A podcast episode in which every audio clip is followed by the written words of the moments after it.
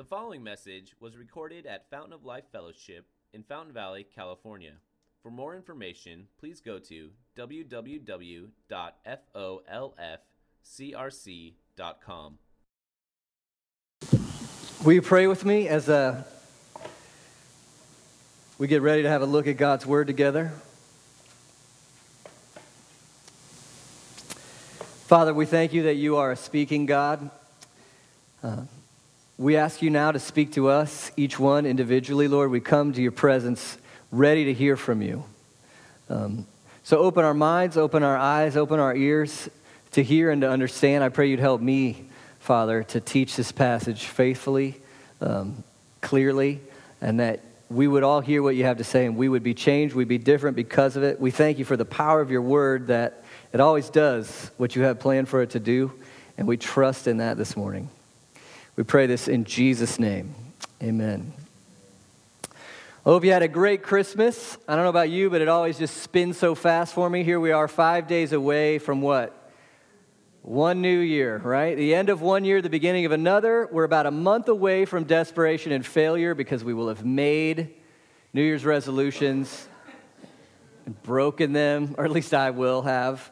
Um, but you know, the, the time of the new year, it, it always is at least a, kind, a time for uh, many of us of reflection.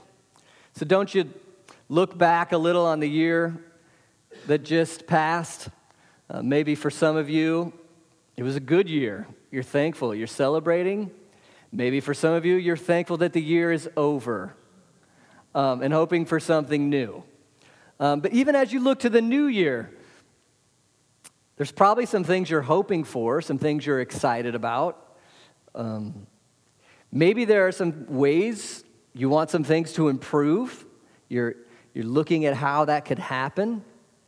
And perhaps there's some fears or concerns or even things that you're dreading as you face the new year. Is that true for any of you? At any rate, ready or not, here it comes. 2016. Here's my question as we face all these things uh, Do you need God to act for you? Do you need God to work for you? To act in your life? To act in your relationships? Um, to act in this church? Do we need God? How much exactly do you need God to act on your behalf? I want to show you this verse from Psalm 127, verse 1. Will you read it with me? Unless the Lord builds the house, those who build it labor in vain. Unless the Lord watches over the city, the watchman stays awake in vain. So the psalmist seems to be playing you could work and you could guard. But unless God is building and God is guarding, yay for you. It doesn't work.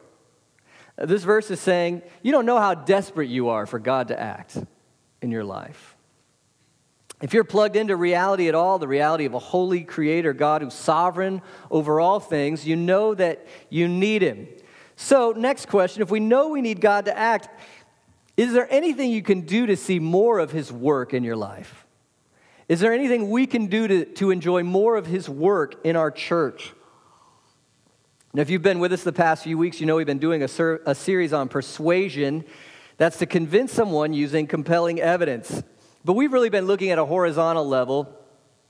As our memory verse said, knowing the fear of the Lord, if you worship Jesus, you want to persuade others about the truth of who Jesus is and what he's done. Knowing the fear of the Lord, we, we persuade others. So that's kind of horizontal. Today, I want to think a bit on a vertical level. A vertical level. Your relationship with God. Um, what can we do when we're desperate for God to act? And this almost sounds wrong to say. How do we persuade God? Can you, can you do such a thing? Can you use compelling evidence with God and hope that He'll act? Hmm. To answer that, we're going to look at this prayer from a man named Daniel, just as a little bit of background. Remember how unique Daniel was? Unique life, unique person. Remember some of those details? His life was unique. Um, he started among the ruling class, the elite of Israel. He was politically powerful, or his family was. He was wealthy, at least his family was. But at about age 14, can you imagine this? His nation was ravaged by Babylon and he was stolen away from his home, stolen away from his family to be culturally indoctrinated by the most powerful nation on earth. And he's just, scholars guess, a young teen at that point. How cataclysmic that would be, overwhelming. Yet somehow, in the midst of these incredible challenges, he thrived. He rose to the top leadership positions. Unique life, also a unique man. Um, one thing that strikes me about Daniel is how gracious he was. So, how many of you are either Republicans or Democrat? Okay. How many of you are fed up? You right? Um, imagine having to work for the political party you can't stand and doing such a great job they keep promoting you to the top. Most of us wouldn't do that. Daniel's working for Nebuchadnezzar. He likes nearly none of what Nebuchadnezzar believes in. And he's the best guy Nebuchadnezzar has. That's shocking how gracious Daniel is. Another thing that's shocking about how Dan, uh, Daniel is how stubborn he is as well. He will not cross the line. He doesn't care if it kills him. He worships one God, one God only. He won't have anything to do with worshiping these Babylonian gods. It doesn't matter how hot the pressure is. He knows to whom he belongs, and he's sticking with it. Gracious and stubborn. Awesome. I want to be like that. Not only so, Daniel's a prophet. Here we are reading what he wrote a long time from when he wrote it. And through him, God spoke to some of the most powerful kings the world has ever seen. So as we come to, da- to chapter 9, we've got Daniel's prayer here. And you probably notice that Daniel seems desperate for God to act.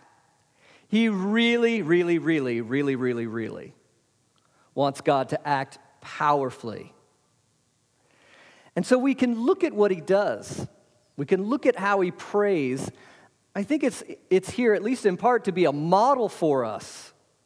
Pray like this.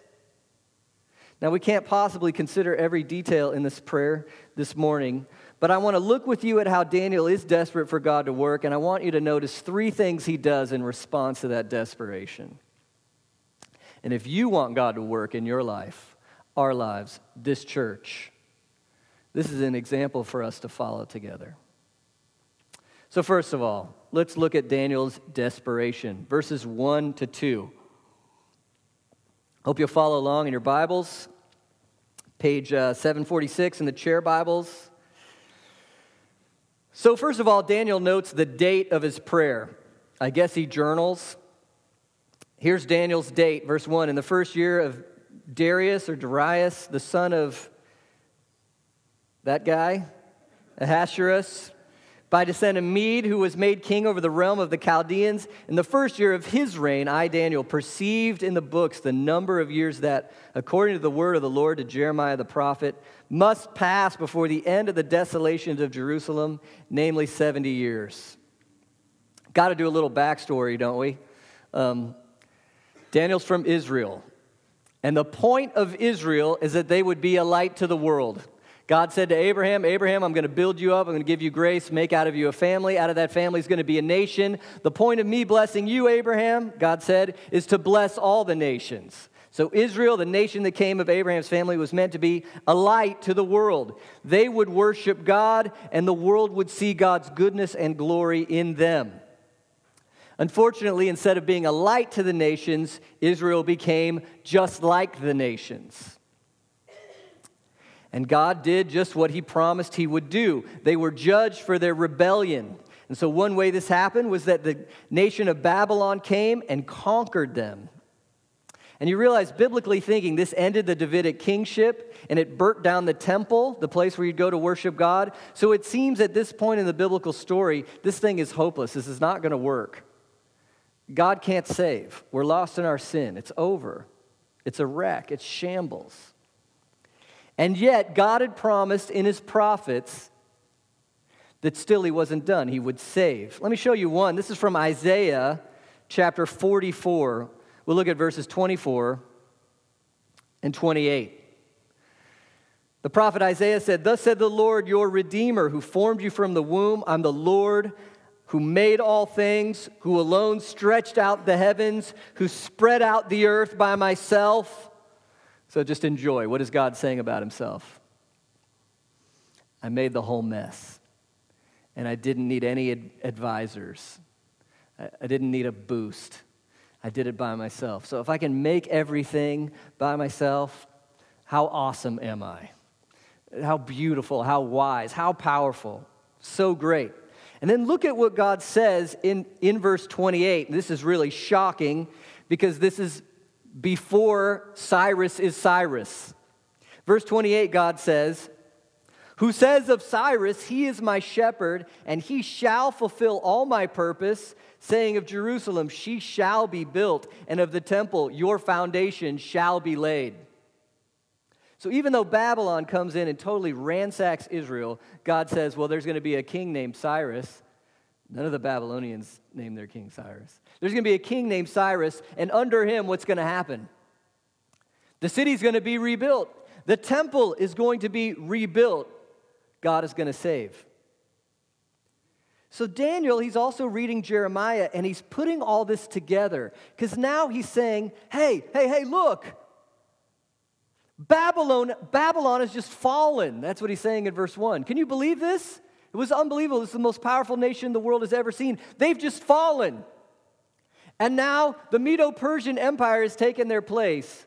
And do you know what uh, Darius, in verse 1, do you know what he's also known as? Cyrus. So do you hear what Daniel's hearing? He's been in Babylon in exile from 14 to now he's 80 or something. And he's like, oh, it's time. It could be.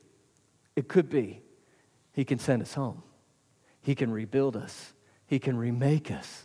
How bad do you think Daniel wants that? Please, please. He's desperate for God to act. He's desperate. Now look what he does. Verse 3. Then I turned my face to the Lord God, seeking him by prayer and pleas for mercy with fasting and sackcloth and ashes. I prayed to the Lord my God and I made confession. So, so you're watching it, I'm watching it. Daniel's desperate for God to act. What, what does he do? He prays. Not only, he, he not only prays, he prays I want you to see he prays personally and he prays passionately with confession. Personally and passionately with confession. I turned my face to the Lord my God. What does that mean? He's got, he's got my attention, he's got my gaze, he's got my thoughts. It's personal. I'm, I'm, I'm, I'm invested, I'm looking. I love how he also says in verse 4 I prayed to the Lord my God. You know, we, we have theological ideas about God, which are true and they're important. But it's so easy for us somehow as human beings to have things that we believe are true that we don't personally engage in, that we don't personally invest in. So you believe in God, perhaps. Is He your God? Does He have your desires, your passion, your focus, your interest, your zeal? Your thinking, your mindset. Uh, we, don't, we, just, we don't just want to believe in a God. Daniel goes to his God. And we could all ask of ourselves Is the God you believe in your God, the one who owns you, compels you? He prays personally.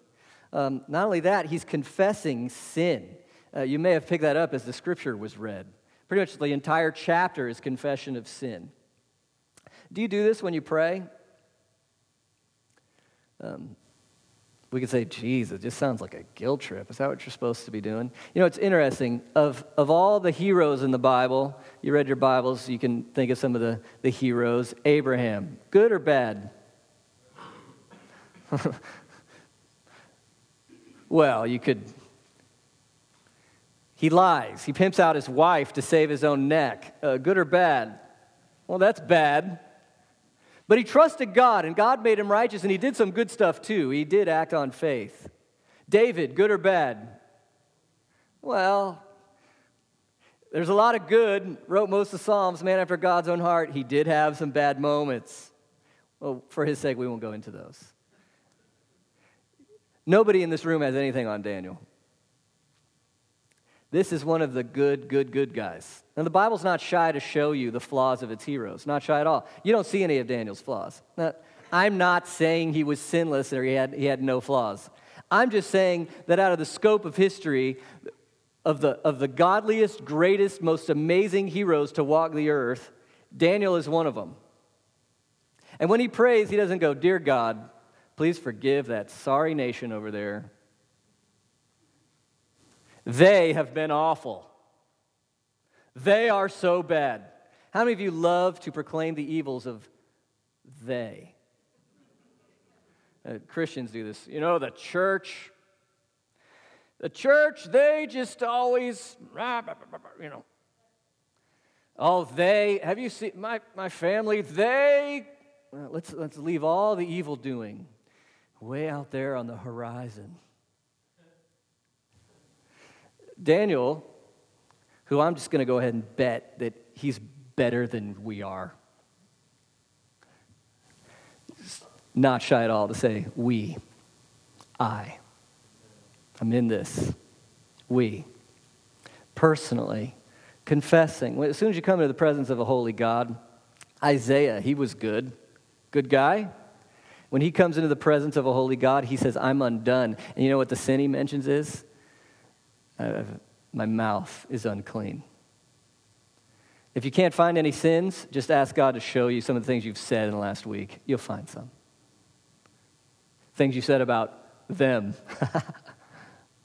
we confess. We, we go personally to our God and we confess ourselves honestly. Not only that, we pray passionately. Passionately.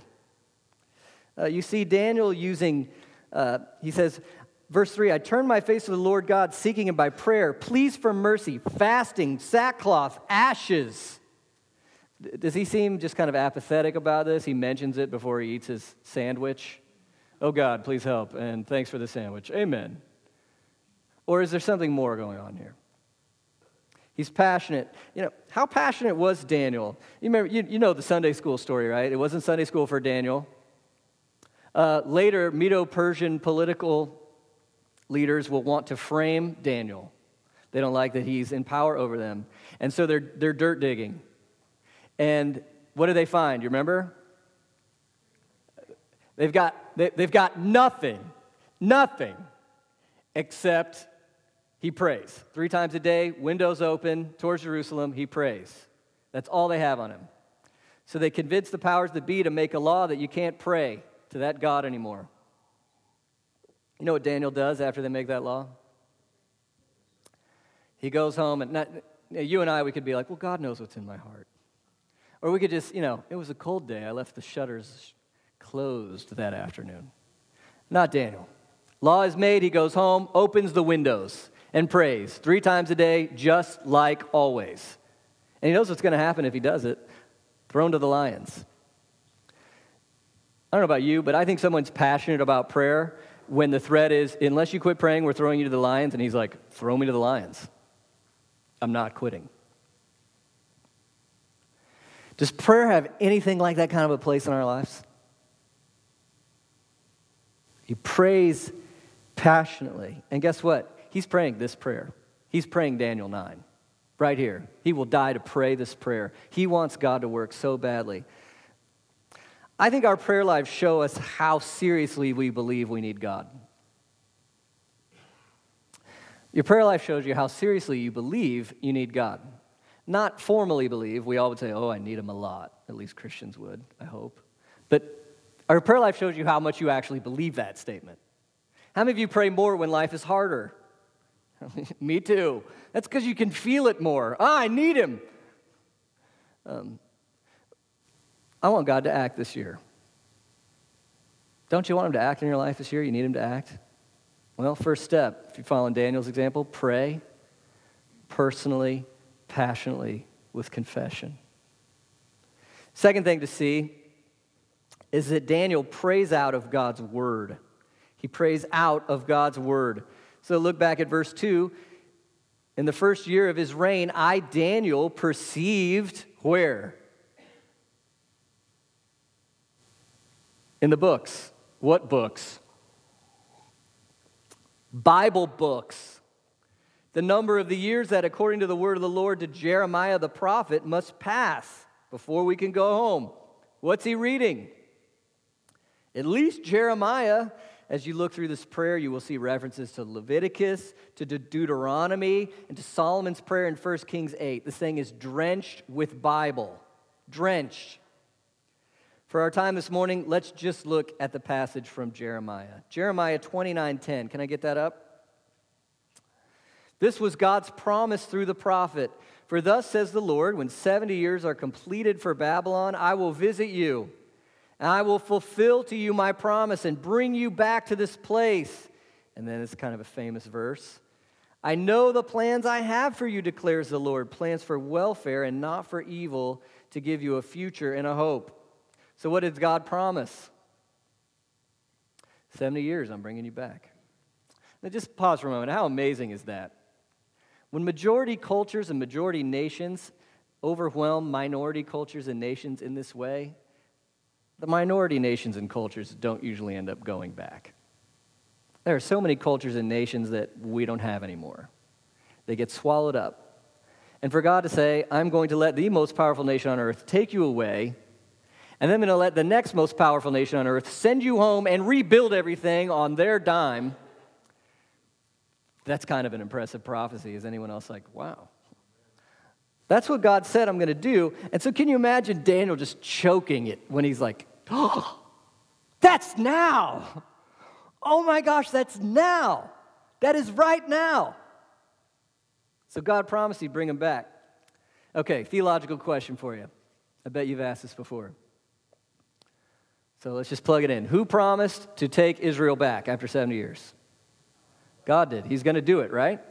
Period. He's going to do it, okay? So why pray for it if he's going to do it? Haven't you wondered that before? Uh, as Christians, we believe in a sovereign God. Sovereignty, put very simply, basically just means he does whatever he wants whenever he wants. He's in control, he's Lord. We read earlier from Isaiah, that's because he makes everything from scratch by the word of his power. He's in control, always in control, never not in control. If that's the case, why pray? You ever had that question? You could imagine Daniel just being like, Well, he promised it. I'm just going to kick my feet up. In fact, I'm not going to go to the lion's den for this. God already said he's going to do it. He doesn't need me praying for it. Why risk my neck? God's sovereign. How many of you would be like, that's good thinking? Daniel won't do it. Not even close. Let me show you the next few verses of Jeremiah 29. Remember, we already heard Jeremiah say, or, God say through Jeremiah, I'm going to bring him back. But look at 29 12. Then you will what? Call upon me and come and what? Pray to me, and I will hear you. Verse 13, you will seek me and find me when you seek me with all your heart. I'll be found by you, declares the Lord. I will restore your fortunes and gather you from all the nations and all the places where I've driven you, declares the Lord, and I will bring you back. Hmm. God has sovereignly promised to bring Israel back, and he will do it. But he's also said there's a condition to be met.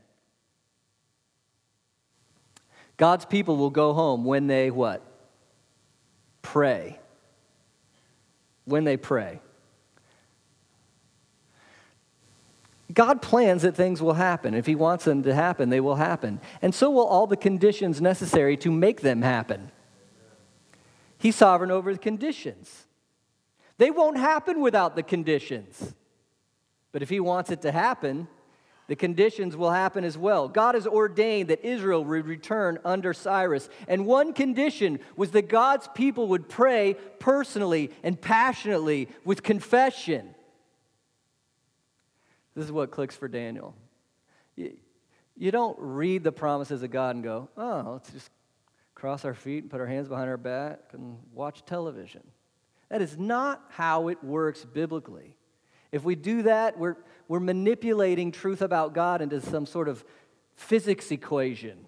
Well, God is sovereign, and therefore I don't need to do anything.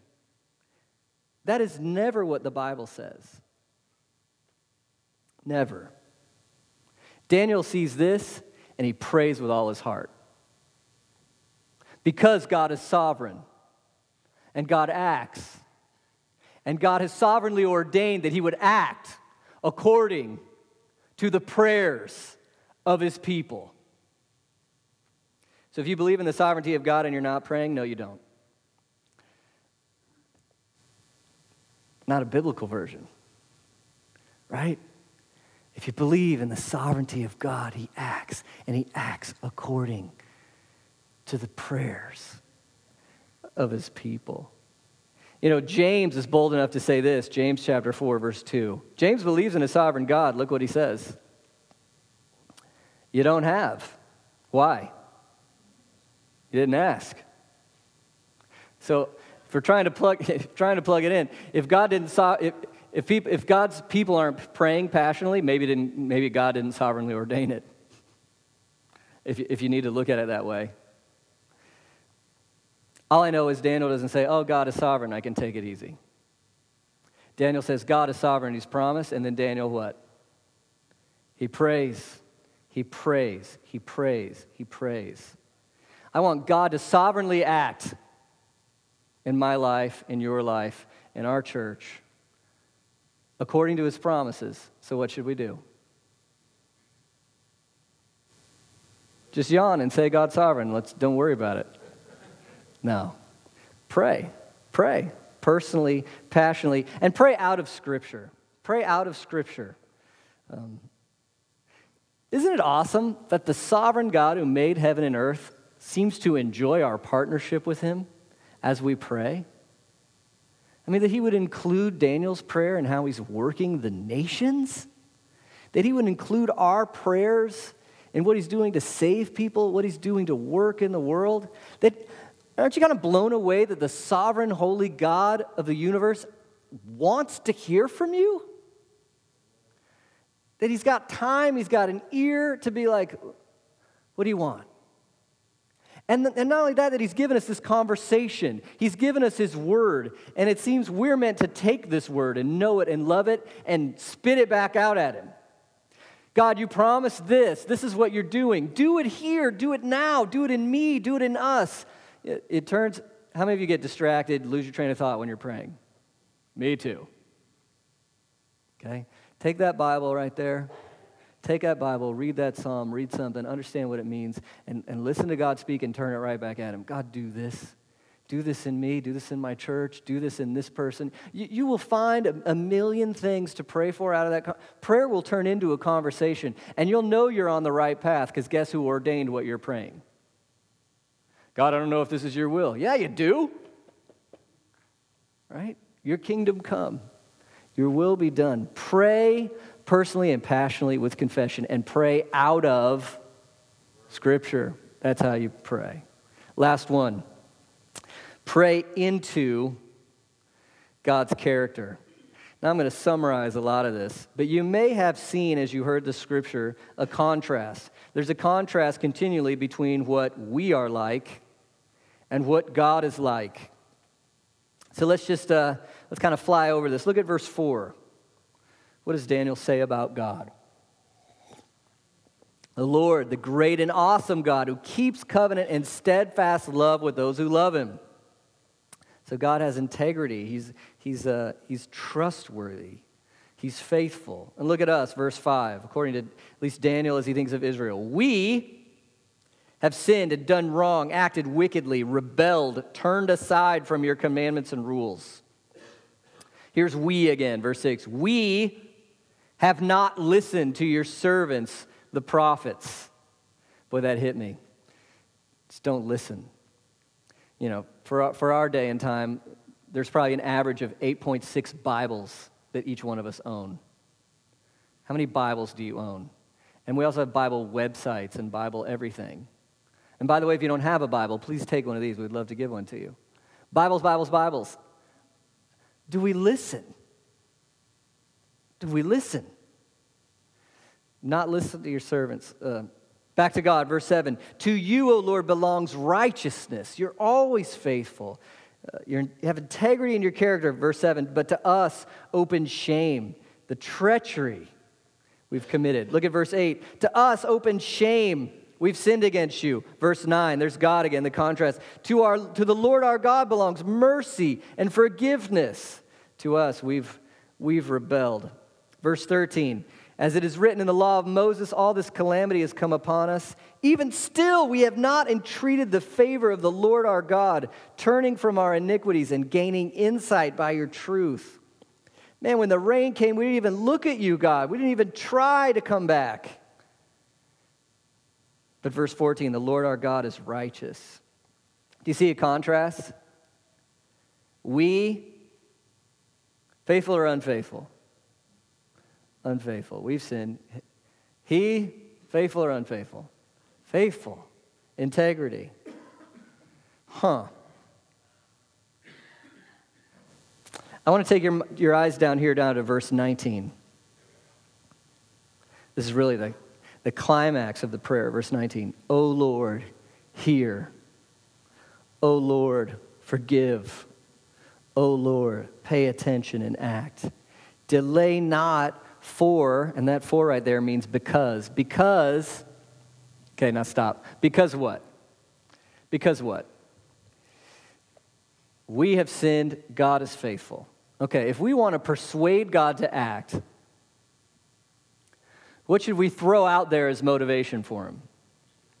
You'll notice Daniel doesn't throw out, We deserve it, O Lord. I'm a good person. I went to church, God, so please, I did whatever. And, and, and again, if anybody in the Bible could do this, it would be Daniel. But he, he looks at himself and his people and says, there is, there is no righteousness in and of ourselves that could cause God or motivate God to act on our behalf. If he acted based upon what we have done according to his law, we'd get more Babylon. Do you see that? Now, that sounds like a downer, but really, this is, this is a beautiful thing. This is a beautiful thing coming up right here. What does Daniel say? Verse 19. Delay not, why? For your own sake.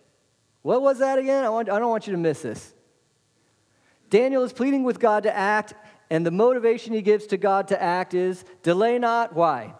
For your own sake. Or as he says later, for your people in the city called by your name. Because of who you are because of your fame, because of how you're seen, act. Based, he's saying, act upon your love for your own glory. Did you know that God loves his glory? He does, especially in the Trinitarian life. The Father loves to glorify the Son, the Son loves to glorify the Father. The Spirit seems to be this life of love, and the person of it glorifying just this triune picture of perfection. And you think, wow, that's selfish and prideful. There's a, there's a distinction that needs to be made here. Now, if I act for my own glory, you're allowed to be disgusted. And why is that? Because I'm not that glorious, right? This is why you don't like prideful people, because it's a lie, right? It's a sham. And the more you dislike prideful people, what can you know about yourself? Why does it rub your feathers so bad that they're. okay? We've all got the, the pride problem. The reason it's wrong for us to promote our own glory is because it's false. My, my glory will not save you, my glory will not help you. There is a slight, namely infinite, difference between my glory and God's glory. He actually is goodness. He actually is life and joy. It is actually mean of him to not glorify himself to you because he is what you need the most. It would be unloving for him not to shine in full glory and say, Here, this is what you need. Because he's God. He acts for his own glory. He acts for his own sake, always, every time, infinitely, personally, perfectly, passionately. When Jesus says it's time to hit the cross, John 12, what should I say? Father, save me from this hour? And then Jesus says, No. Father, glorify your name. That's why he went to the cross. Glorify your name. And so, this is our hope. Because if you're praying for God to ask and you're trying to motivate Him based on your own little good things that you've done, eh. But if you bear His name, if you wear His name, if you belong to Him, and you say, act for your name's sake, that means he is just as committed to you as he is to his name and his glory because you wear it. You're connected. Do you see that? If God's glory depends on his saving you, he'll save you. He always loves his glory. If it depends on your performance, you're in trouble because your performance, no hope there. No hope. God saved me because I, oh, eh, I didn't do that right. But we've got hope here if God acts for the sake of his name. The key is how do we get into his name is on me? And this is where we have something better than Daniel ever did. Israel failed in shining that light to the world, but the light of the world came. Ultimate Israel, the true Jew, who's that? Jesus. And he did it right. Lived a life of perfection, and He'll give that standing of perfection to you simply by faith. Trust Him for it. He took the wrath of God we deserve for our sins upon Himself on the cross, and He'll forgive every one of your sins, washing you perfectly clean, and it's free.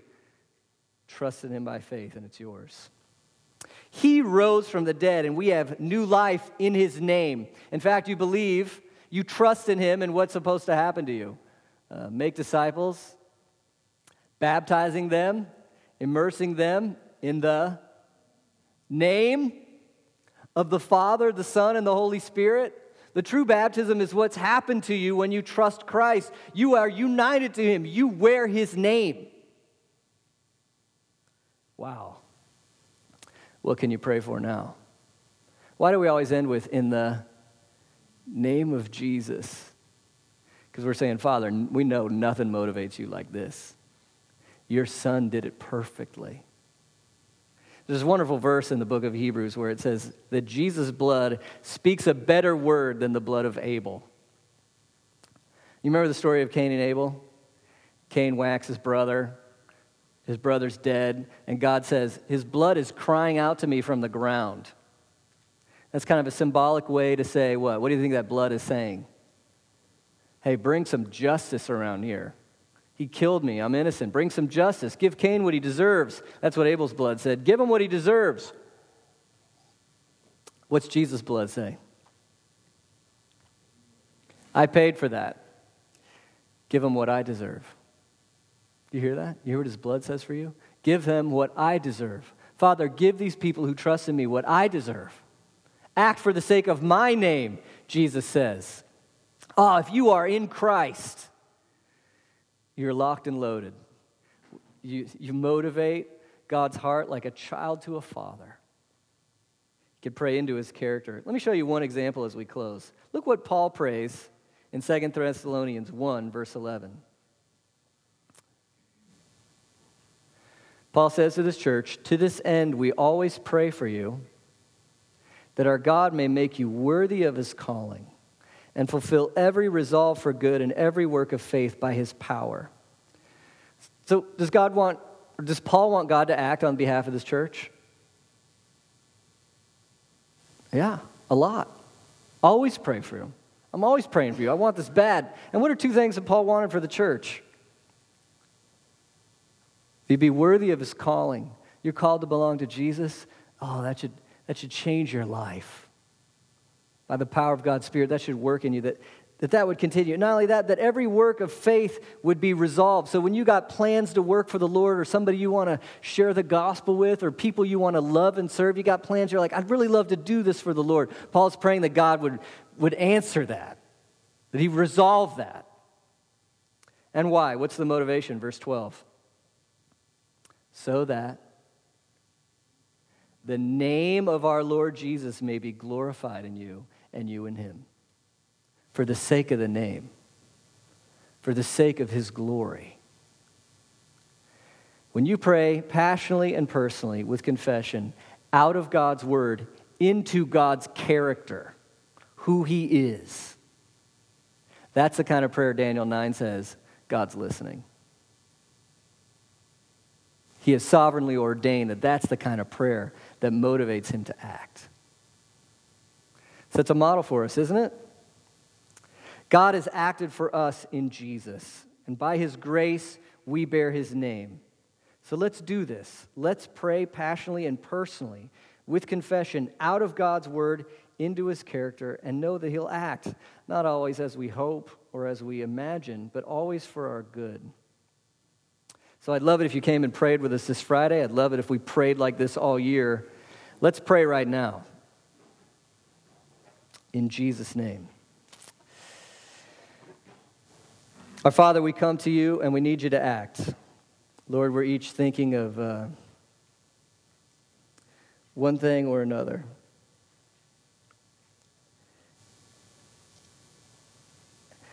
And we, we pray, God, that you would uh, come to us in a new way, a powerful way,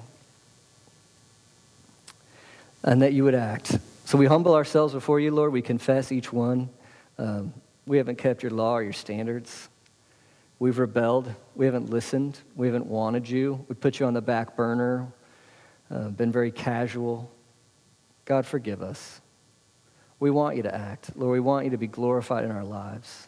We want to change things uh, in our families, our relationships, our character, our habits. We want to make a dent. We want to shine your light in this world. Will you act for us, God? Act in our marriages, act for our kids, our friends, um, our career paths, Lord. Um, just our lives, we, want, we devote them to you. So we pray, Lord, out of your word that um, trusting you always act for our good, for those who are in Christ Jesus that you have given us your spirit to, to give us new lives and living for you. And Lord, we pray this not because we deserve it, but because uh, we wear the name of your Son. And it's for his glory, his glory that we pray all these things. And we pray it in his name, the name of Jesus. Amen.